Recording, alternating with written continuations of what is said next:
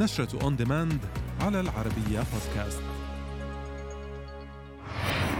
اتهام آخر يلاحق محمد رمضان.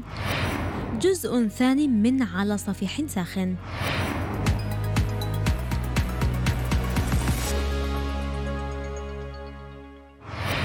قدم المحامي سمير صبري بلاغا للنائب العام ضد الفنان محمد رمضان بتهمة إهدار المال العام.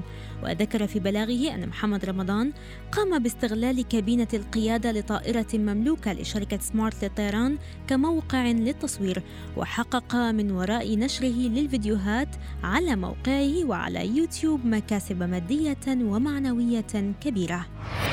بعد النجاح الكبير الذي حققه المسلسل السوري على صفيح ساخن يتم الإعداد لإنجاز الجزء الثاني من العمل. وكشف موقع الفن أن الشركة المنتجة قررت عمل الجزء الثاني من المسلسل على أن يكون جاهزا ليعرض في الموسم الرمضاني المقبل.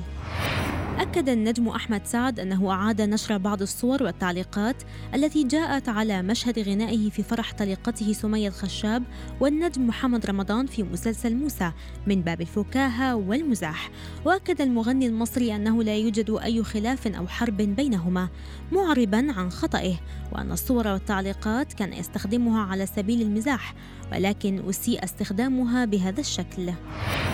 انتهى أبطال مسلسل الاختيار واحد والاختيار اثنين من تصوير أغنية إحنا مش بتوع حداد في ميدان التحرير وهي الأغنية التي ستعرض عقب عرض الحلقة الأخيرة من مسلسل الاختيار اثنين.